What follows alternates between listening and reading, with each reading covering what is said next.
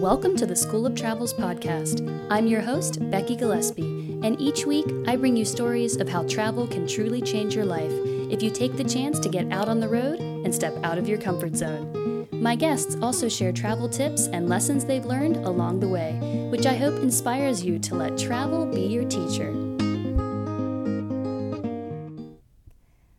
Listeners. I hope you are having a wonderful week and that you're ready to listen to this wonderful interview with my friend, Ms. Emily Weichel, who I actually met this past November in Chiang Mai, Thailand, after we both had joined the same Facebook event page for women in Chiang Mai.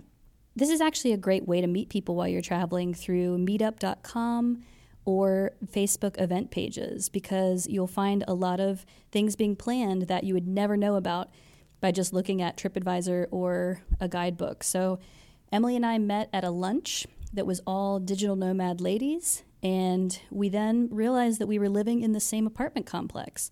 So, after a few weeks, I invited Emily onto the podcast. Emily has quite an incredible story because she grew up with a family that didn't really travel very much, which is similar to my background and maybe many of your backgrounds. But she found a way to make a life of travel for herself and I'm very excited now to share Emily's story with you.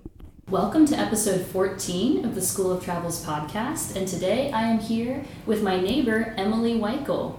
Hello, Emily. Hey, Becky. Thanks for having me. Thank you for doing this, and thank you for inviting me into your apartment. no problem. All right, so first of all, Emily, can you tell us a little bit about yourself? Uh, I have been in Chiang Mai for about six weeks now. I'm hoping to stay for a little bit longer. Uh, I've been on the road right now since June. So it's January now. It's been about eight months. That's one reason I really want to talk to you is because I know that you just started this digital nomad journey uh, yeah. and traveling from where, where are you from in the states uh, i'm from bucks county pennsylvania it's a, about an hour outside of philadelphia Okay, and just for the listeners also, how old are you? I'm 26. Okay, when you told me that and you said that you were just starting this whole journey, I was excited because I wish I had started when I was 26. I know you've got to be learning things every day. Oh my gosh, I feel like my brain has doubled in size in the amount of things that I've learned in this short period of time, and I've definitely made a lot of mistakes along the way, but in the grand scheme of things, I definitely wouldn't change anything. I uh, needed all of those experiences uh, to where I'm currently at in my travels, in my business, in my life. So, and that's from just eight months, right? so I'd love to go back and find out how you how did you get here from where you started. So you were in Pennsylvania, and how did you like? How did you first start becoming interested in travel? Uh, so I've always been interested in travel from a very young age, um, but I, you know, graduated university like everybody else, and I got a job, and then I got another job, and I moved into the city, and I had, by all intents and purposes, I had the best situation. I was living with friends. I had plenty of friends in the city. Uh, I had a company that really took care of their employees. Which uh, city were you in? Philadelphia. Oh, Philadelphia. Okay. Mm-hmm. Yeah. Um, but for some reason, I still wasn't happy, and I had realized that what was missing in my life was the travel. I had had this dream since I was 12 that I would do this endless travel. And one day, I would just kind of, I would travel around until one day I turned around and said, I think I live here now and move in. I have to say, like, what gave you that dream when you were 12? Do you remember? Uh, so, my earliest memory of traveling outside of my hometown. Uh, my grandma wanted big in Atlantic City. She wanted to take all of us to go see the Rockettes in New York. Um, so I'm less than 10. I think I was like five or six. I was pretty young when this happened. Um, but it's my earliest memory of like just realizing that there's a world beyond my five square miles. So, um, you know, my she got us a limo and we drove into the city and we had dinner at Carmine's. She and, did not. That is amazing. Mm-hmm, yeah, yeah. So my family's a, a lot of my family's from North Jersey, and she, uh, my grandma and my papa both grew up in the Bronx, so they were very comfortable with the city and things like that. New York City. Um, I, I, say the city twice, and I meant Philadelphia and New York, so that can be a little bit confusing for everybody listening. Right now, I'm speaking about New York. And um, New York really just it opened my eyes to hey, there's a world out there. Uh, there's somewhere other than my hometown. There are different ways of living besides the way that I'm used to. Uh, and I, I got the bug I got the itch. So then the second time I traveled, um, I had done, I don't know if you'd heard of People to People program. No. It's a student ambassador program that uh, sends kids in primary, I don't know if primary, but secondary, middle school um, to different countries. And you can do like two week trips or three weeks trips. Um, and when I was 13, I did Sydney, Australia, Auckland, New Zealand, and Nadi, Fiji, and that was one 17 day trip.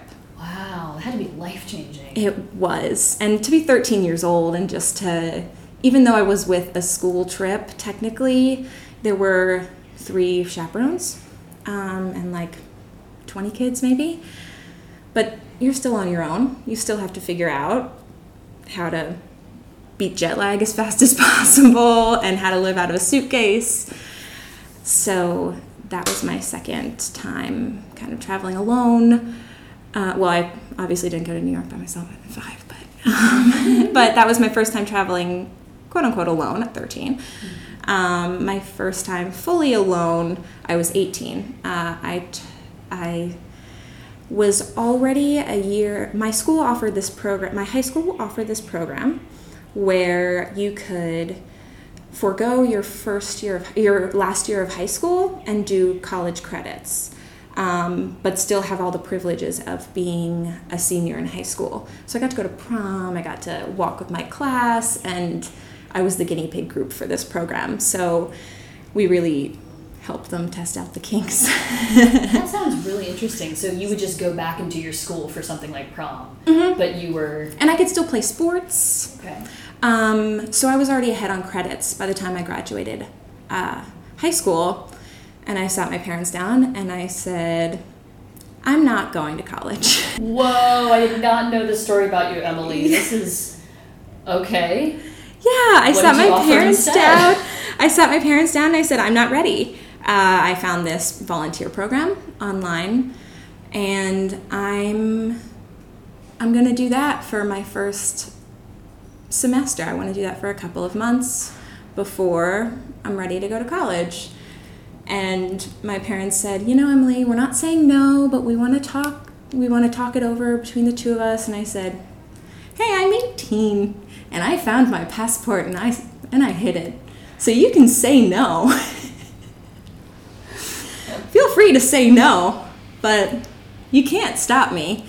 And the look on their faces, just like, it, it gives me life to remember. I'm going to high five you right now. That is the sound of a high five. Thank wow. you. Well, where was this volunteer program going to be? Because you mentioned hiding your passport. So. Yeah, so I, I laugh at this now because I was like, listen, uh, you know, whether I go or not is not, you know, up to you guys, but uh, I do want to offer you if you want to talk about this, like my top three places that I feel like I want to go are this, this, and this. Like maybe we can, you know, I wanted them to feel involved, and um, I decided on Bogota, Colombia. Wow. Okay. As a parent, I'm gonna put on a parent hat. The alarm bells just went off because I thought of all the media images of the drug war uh-huh. and everything, and the kidnappings. And at that time, I'm sure, like this was before the FARC agreement yeah, this like was resolution 2011. Mm, yeah. Fresh out of high school, I used all the money that I got in those graduation cards, and that's what I used for my trip. That is not what anybody had in mind when they put 20 bucks in a card. But hey. Have fun in Colombia. Did they write that in the card? no, I didn't tell anybody at that point. So. wow, I've, I've always been a little weird and gutsy this way. I was you going to ask you, like, where did you, where do you think you got the courage to sit your parents down like that at the age of eighteen?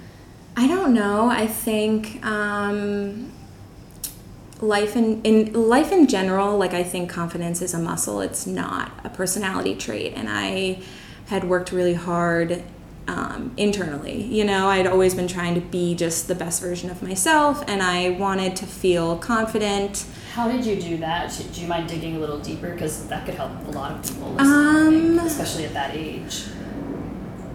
I think I just was a particularly observant person. So I have two brothers, and I was growing up 90s, early 2000s. Um, and at that point in time, things were still a very um, boys do this and girls do that, right? And since I was a girl, I felt a little isolated in that. You know, I was supposed to like pink and I was supposed to, you know, be, I don't know, were you polite. No, I was the middle, the middle so okay. that oh, also can be everything. yeah. that can be, that in and of itself too can be very isolating, right? Because um, you feel like everything is coming around you. You know that the some stereotypes are there for a reason, right?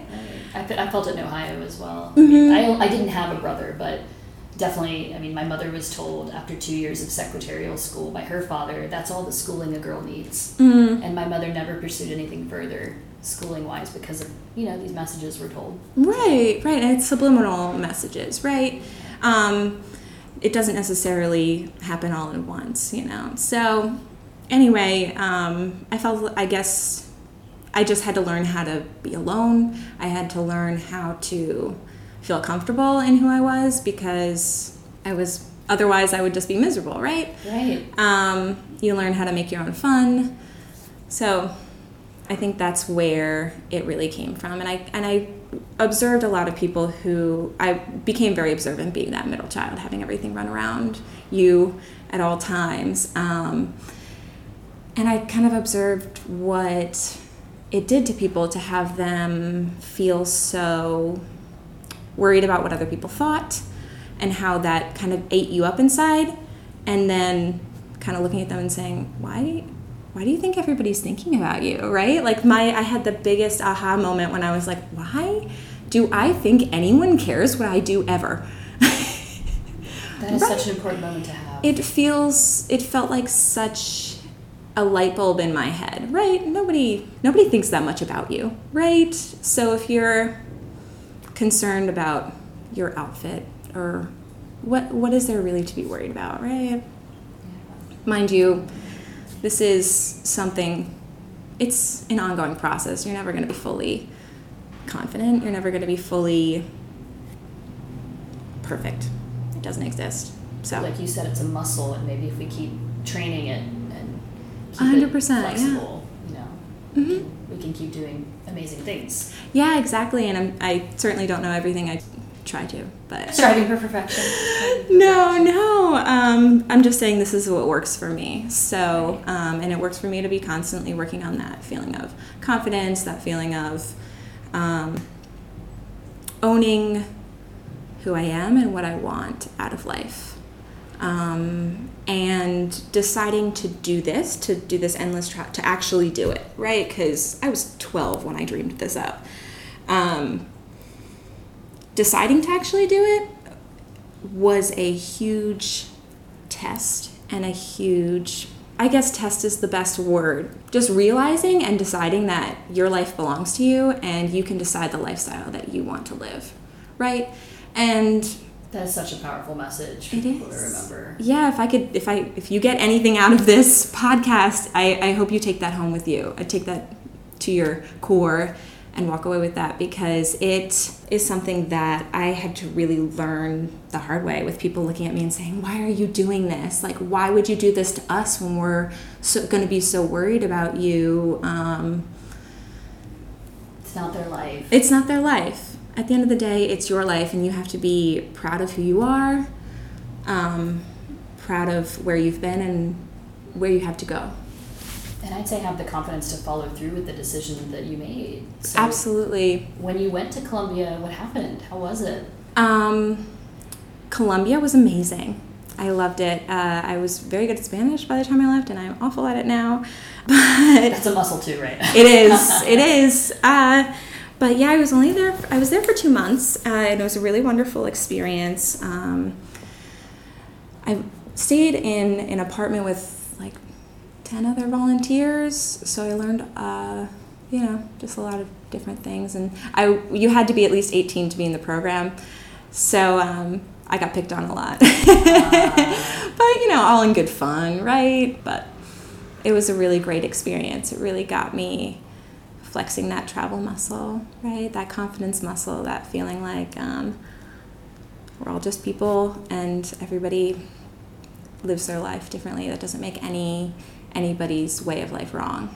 It's nice too, I think, because you had those other volunteers around you. You weren't going completely alone at eighteen, right? And you had you got to you know get advice from them and mm-hmm. picked on as well, but still you had like at least some kind of safety net around you to help you, like almost like training wheels to.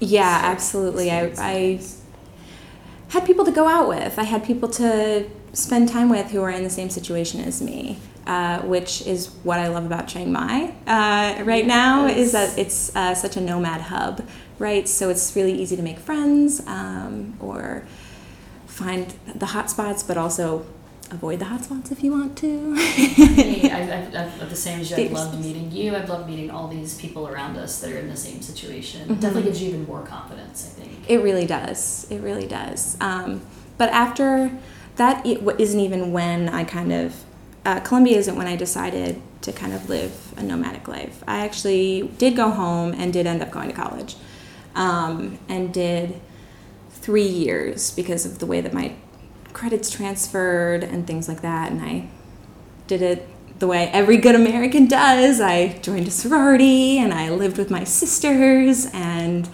it was an amazing experience. But it was, you know, just a small liberal arts college, and I had a great time. I, I could say like a lot of people that aren't American who like they see all that college experience in America through movies, and it actually is pretty similar. It does live up to the hype. It is, and it, like I, I was the same. I went to a university in Ohio, and I wasn't in a sorority, but I did so many kind of classic things on campus, and it's mm-hmm. fun. It's a good it time. It is. It was, and it's I mean, those friends I take with me, I'm about to be in two weddings from sorority sisters. So. Oh, it's gonna be fun. No. Going back to the U.S. Yeah, yeah, and I'll just make a trip out of it. You know, it's nice to be able to live this lifestyle and be able to do that. So. Yeah. So how did you feel when you graduated from college and you were saying you start you started working in the city of Philadelphia? Yeah. That, right. Uh, I actually first my first job out of college was at a local bank, so I started working at in um, Bucks County. Okay. Um, and I was living with my dad. I was living in my dad's basement. I was the cliche. but I did find that I was in my pajamas by five thirty uh, when I got out at five because there wasn't much of a young, there weren't a lot of people that I knew in that area that were my age to spend time with. So that got me quickly applying to jobs in the city. Um, I mean, the bank was a wonderful experience. They were going through, um, I worked in their marketing department and they were going through uh, a merge. So I got to be a part of a whole company rebrand and really learn uh, the ins, of, ins and outs of corporate marketing.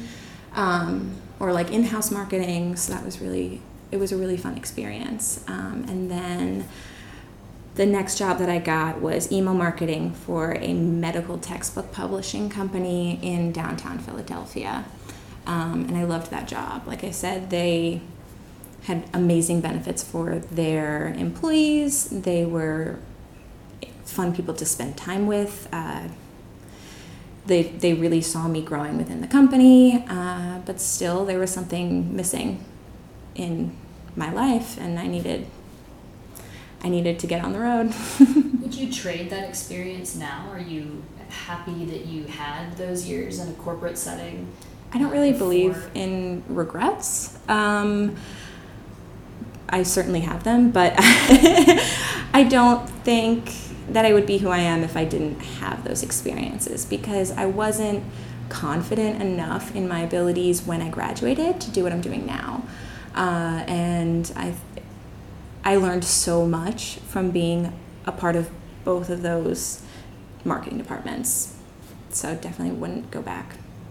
I actually I asked that in part because I feel the same. I don't think I've said this on the podcast before, Mhm. but for people that are listening that are really interested in a nomadic type of lifestyle for travel, I think it is really essential to spend at least two years, I'm going to say minimum, but maybe Mhm. more than that, in a corporate fixed environment so that you know the difference and you learn a lot of normal processes by being in those companies. Absolutely, and how uh, I've learned quickly how little the difference is between a big corporation and a small business. You they use a lot of the same processes that I end up using in my my business. So Can you tell me a little about your business now that we're on that subject? yeah, so uh, I own a marketing company called M and Co Marketing. Uh, it is uh, mindful marketing strategies for the wellness entrepreneur business. Uh, and so I create a sales funnel and a marketing strategy that is mindful towards your business identity and your target audience uh, in order to guide them through a journey that leads directly to your services and your website. I'm sure that your clients really appreciate how you can, you know, help. I, I need so much help with marketing, I find. Because I a lot of people don't like to be that marketing salesy type of person, right? Mm-hmm. So I think you're definitely providing a benefit for these people. Absolutely, and that's uh, a big part of what I do in my business is trying to be mindful without uh, mindful in my marketing instead of being salesy, right? We want to make sure that we're not just bringing in clients, we're bringing in the right clients, and we're bringing in people who are those soulmate clients, your perfect client, your ideal person. So. When did you start your company? So, uh, when I first started traveling, I was freelancing and I just redid, since I've been in Chiang Mai, I have been pivoting towards uh, the agency style. So, my website actually just launched at the turn of the year and I'm very excited. Congratulations! It's a Thank big you. milestone. Thank you. So how I guess after you did this job in Philadelphia and you realized there was something more, when did you make when did you take that next step? I was actually uh, having a, just a hard time in Philadelphia. I felt like I had everything that I had deemed fathomable in my life. You know, I had a job in the city, I had friends, I had an apartment, I had the freedom to be able to knew that I was my trajectory was headed up, right? Like my next apartment would be a studio, right? And then it would be next, you know, finding a husband, right? And I wasn't ready to be that settled. Uh, so that made me feel very unhappy with my life. Uh, so slowly but surely, I started trying to pinpoint what was wrong and started doing things. I started realizing that the times where I had felt most excited about life, most alive, I was facing some sort of fear. Colombia, or um, at this point in my life, I had already gone sky- skydiving. Um, and I realized that inside of me, I felt an adrenaline rush when I faced a fear. So I decided to uh, jump after the fear of public speaking, just to try to change gears in my brain. Uh, to I don't know. I didn't. I wasn't really sure why. I just felt like maybe this would help me feel get out of my funk. Uh, so I started doing improv. That's why you replied to my comment about improv. Yeah, yeah. a couple of days ago. I did not know you were an improver, but good on you. Yeah, no, I did just a 101 course, a two, a, a one, a one, a 102 course or something, um, just to make me feel a little bit more confident in front of a group.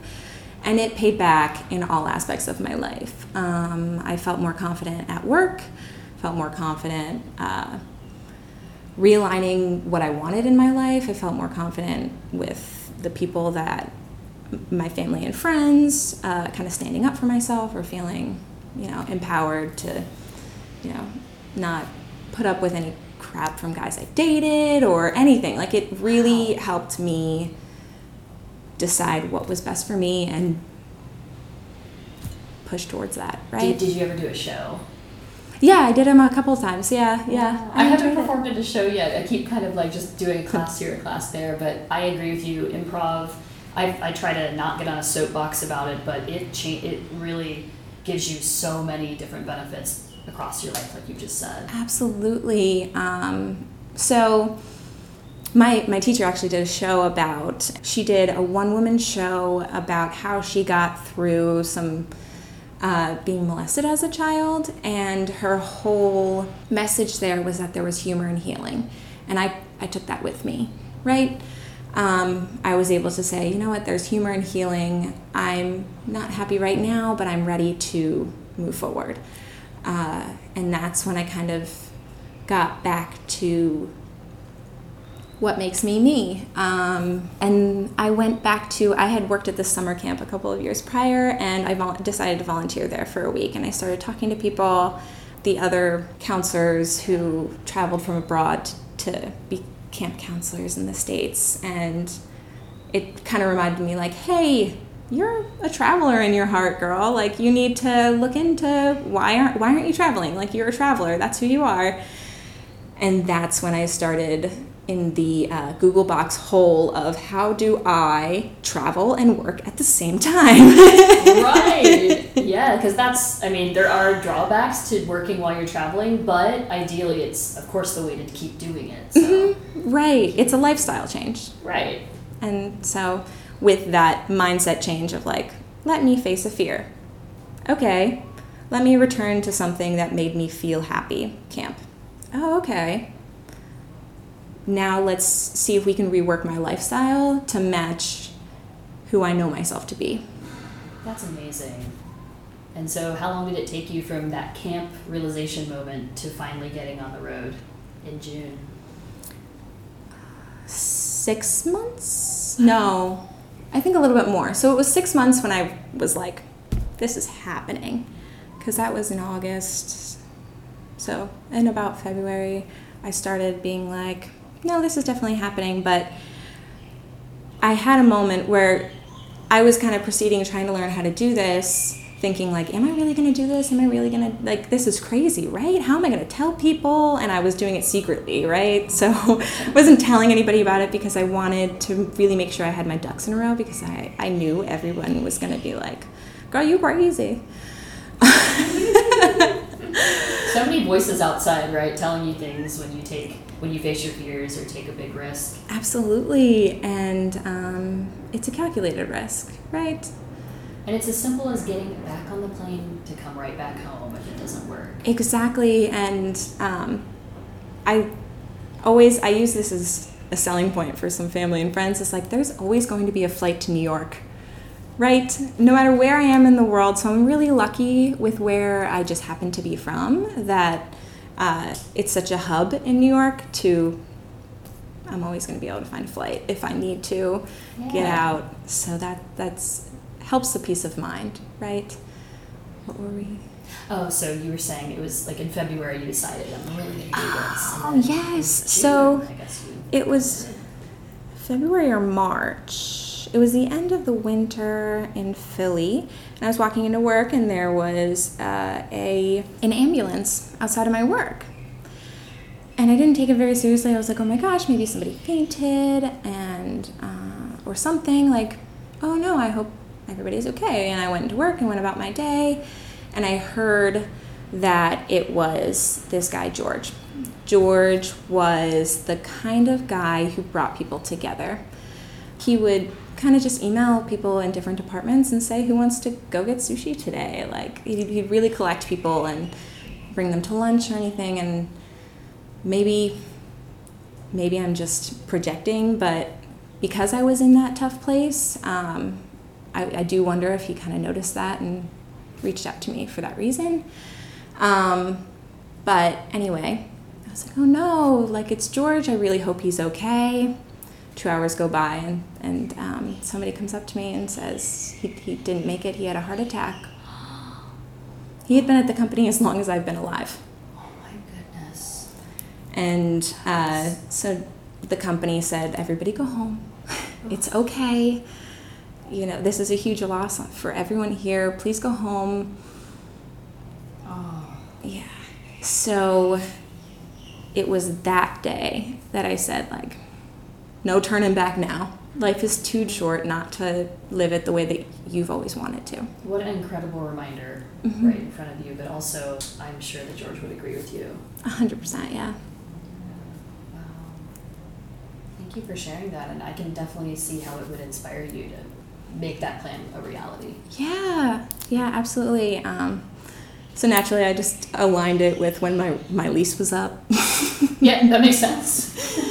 uh, I had a wedding in June, so I had to be in Tennessee, so I went down to Tennessee first, and that's when uh, here we are. yes, here we are. And I know that you did do some travel in Europe before you made it over to Chiang Mai.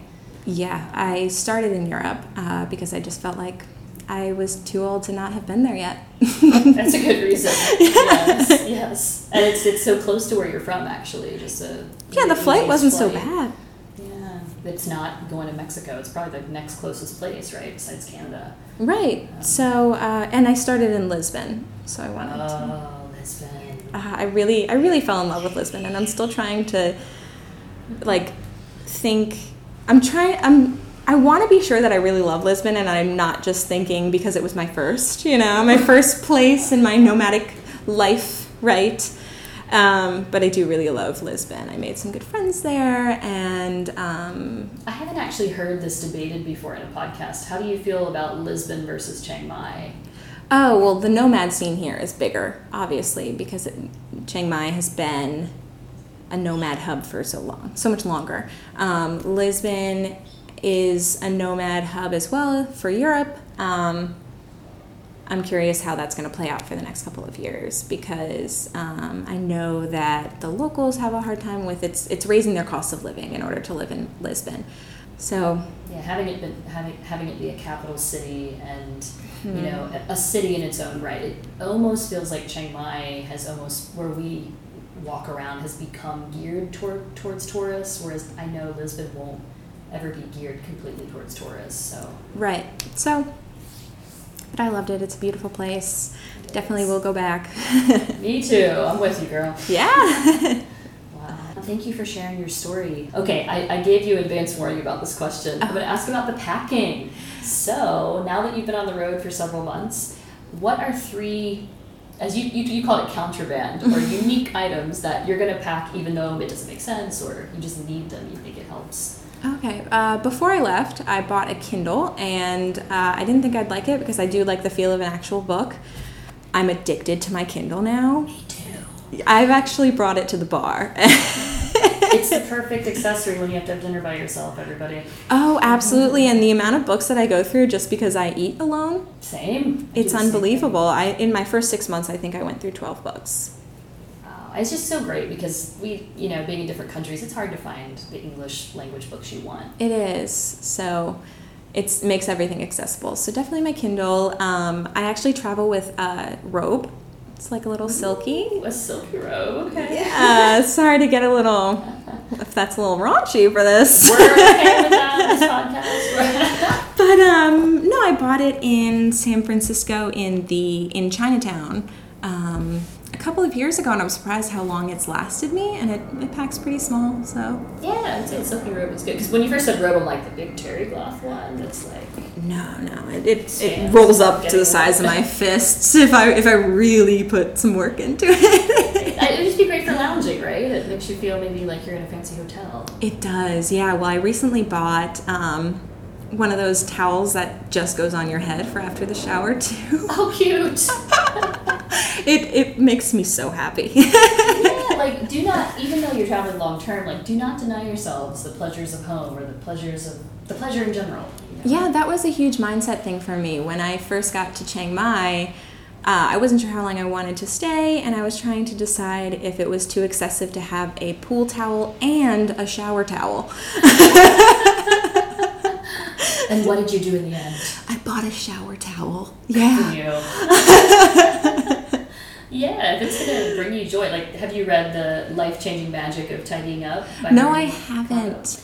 Yeah, it's like if it brings you joy, keep it. Mm-hmm. So. Uh, when I first left Philly, um, my lease was up and I had to get rid of a lot of my things. I ended up being able to downsize to five of those large Tupperware bins. Everything that I own, uh, and including like I, I prioritized, you know, hey, you know what? If I fail at this, I need at least a week's worth of clothes for a new job. I've got interview heels and stuff like just to make sure I can kick myself off when I get home. Uh, you know, just prioritizing those things because you you can't take it with you, man. What else are in those Tupperware bins? uh, just memories, honestly. I mean, clothes, but you know, my sorority paddles. I have so many boxes in my mom's basement, but I can't tell you what's in them. Mm-hmm. And so it's almost like, why have them? Exactly. Uh, I have a nice winter coat and a ski jacket. Oh, yeah, that's useful. Yeah. Especially in that area of the country. Yeah, I used to be a skier, so um, I have all of those things. Um, trying to think, expensive honestly. things we don't want to You keep wanna- buying because we keep leaving it somewhere. I understand. Exactly. So it's really just those things. I mean, my degree is nicely framed, so I've got that packed up and, you know, those kinds of things. Like, it's not anything, nothing too crazy. Well, are there any other jobs that you would find useful, or that you are there any are there any other jobs that you found useful to do while on the road that might be beneficial for listeners? Yeah, um, while I was freelancing, I also uh, started teaching English online. You can find plenty of programs where you can teach ESL through video chat, uh, and I found that to be really helpful throughout my travels. Um, That sounds like it would be a really good launching off point. yeah, if you want to do this, but you're not sure where to go first. It's definitely the easiest and the fastest way to get started if that's what you're looking for. Uh, or I've definitely recommended it to friends who, if they're just not sure where they want to go next, it, especially in a place like Chiang Mai, or if you're going to maybe South America, you can kind of live off of it while you try to decide what you really want. Are there any companies that you recommend listeners check out? Yeah, I worked for VIP Kid and I really liked it. Oh, okay. Um, pretty simple. Uh, I was actually able to get my TESOL certificate through there, nice. which was pretty, pretty easy. Uh, I think China recently changed. So you teach students in China, um, and they recently changed their requirements for a te- online teachers if you want to do that. So that was something that um, I have another friend who does it, and she just had to do it because uh, she doesn't have a degree in teaching, I don't have a degree in teaching either. But it's kind of nice to know that I have that profile up there. I've got a good set of. Um, you do technically have followers on there too, right? Oh, really? So, and they get notifications when you open up slots. So, God forbid anything were to happen, I do have that to fall back on, which is really nice.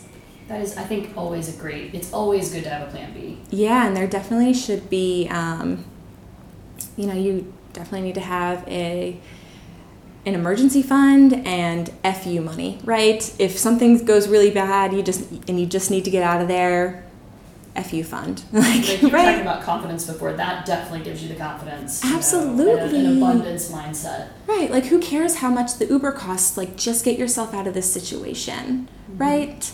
Definitely. Well, of all these travels that you've done now since the age of 12, the age of younger than that, uh, what, what do you think travel has taught you? Never judge someone, and uh, there are a lot of ways to live your life. Just because somebody doesn't live their life the way that you do doesn't make them wrong or weird.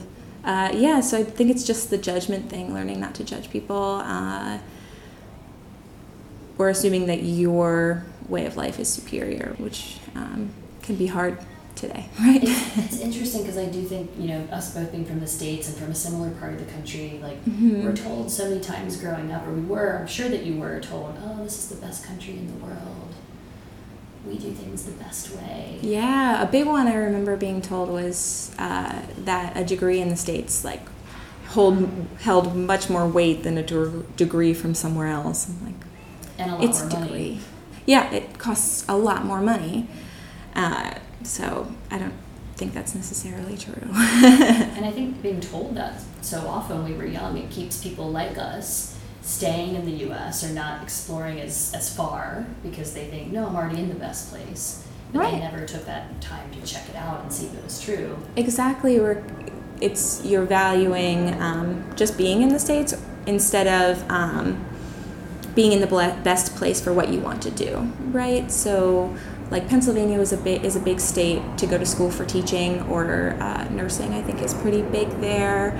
Um, So it makes sense to travel somewhere else from somewhere else to, to learn that there. That wasn't necessarily the best, the supreme place to study communications. I mean, I went through a really great program, but it wasn't like the place to be for communications, right? Mm-hmm. And I'm not saying I don't love my country. There's so much I'm sure we both love about the U.S. Of course. Born and raised, but I think that we're the number one mentality can really limit people. Absolutely, and it, there's no place like home, but yeah, that mentality can really, uh, it's, it's not helpful. So, what advice do you have for those traveling for the first time or those who might feel too overwhelmed to travel? Uh, what helped me was uh, I made a packing list and then I cut it in half. I promise you don't need nearly as much as you think that you do, and being outside of your hometown doesn't mean that there's nothing is inaccessible to you, right? I mean, Amazon ships everywhere, so you really you really don't need nearly as much as you think you do. Uh, and if you're just getting started, uh, I definitely recommend uh, reading Vagabonding or The Four Hour Work Week, of course, is the Nomad's Bible, right? but definitely just doing your research and finding out the system that works best for you because there's a lot of advice out there, so that can feel really overwhelming. And I definitely got caught in that overwhelming feeling like, you know, I'm getting so many different pieces of advice from so many different places. Uh, just, you got to filter it out and just start like the minute that you get on the road and you're actually in it, you become a lot more better at filtering those things out uh, and being able to do your own research and deciding what's best for you. So just breathe and do your own research. great advice, great advice. And where do you want to travel to next, Emily? What is your next travel challenge, would you say? I have been dreaming about Bali uh, and spending maybe the rest uh, into the summer there. Um, but I have a wedding in November in Virginia. So um, I have to head back to the States. I'm thinking about spending uh, a month or two home to really celebrate that. Uh, so I really have to make my way on that side of the world. um, but uh, Asia for most of 2019. Nice. There's so much to mm-hmm. explore here. Between yeah, between Bali and Thailand, I'm sure I'll be somewhere there. Great. I'm sure you'll make the most of it. Yeah, I'm really excited. Well, Emily, thank you so much for sharing your experiences with us today. I've learned a lot about you too in this conversation. If our listeners want to find out more about you or even use M & Co for their next marketing venture, where can we find you? So you can find me at uh, M&Co Marketing. That's E M A N D C O marketing.com. Or you can find me on Instagram at the Intrepid Emily uh, to see a little bit about my travels. And there's also some business on there too. But uh, those are definitely the top places. Or you can email me uh, at hello at mncomarketing.com. So. Great, and we'll put those links in our description on the website. Awesome. So thank you, Emily, Great. and I'm looking forward to spending time with you this weekend at the Nomad Summit yeah. in Chiang Mai. Yeah, thank you for having me. It was so great to be here. Thank you. Mm-hmm. I hope you were as inspired and amazed as I was as I was interviewing Emily with how brave she was, especially at such a young age, to just think of her own path and how she was going to take it, and then eventually getting on the road full time. So, Emily, I have no doubt that you are going to succeed beyond your wildest dreams and I wish you all the best with M & Co marketing. We're going to put a link on schooloftravels.com website to her marketing company if anybody's looking for some digital marketing advice. Emily has it. I'm also going to put links to some of the programs that Emily mentions, including the one she used for her middle school trip and also the company she used when she went to Colombia. Look for all the relevant links on our website, as usual. And if you're loving this podcast, you know I would love for you to subscribe, like, share with your friends. It helps to spread the word of travel and inspire others. So thank you so much. And I'm going back to my travel quote fun with one of the most prolific authors of our modern age and one of the best horror writers as well, Stephen King. He says, You can, you should, and if you're brave enough to start, you will. I love that. That could apply to so many things even beyond travel. The question is, when are you going to start, listeners? Take that trip, start planning now, and I'll see you next week. Thanks for listening to the School of Travels podcast. If you enjoyed this episode, we'd love for you to subscribe and leave us a rating wherever you get your podcasts. Special thanks to The Sam Chase for allowing us to use their song, In a Perfect World. Don't forget to join us next week for another episode, and remember to always let travel be your teacher. If you keep your options open, there are places you will go. They will treat you like the kings and queens your parents thought you'd be when you were born. You'd see it all with your head up standing tall, and you'd look back and think it's funny how you spent your time and money in this world, living in this.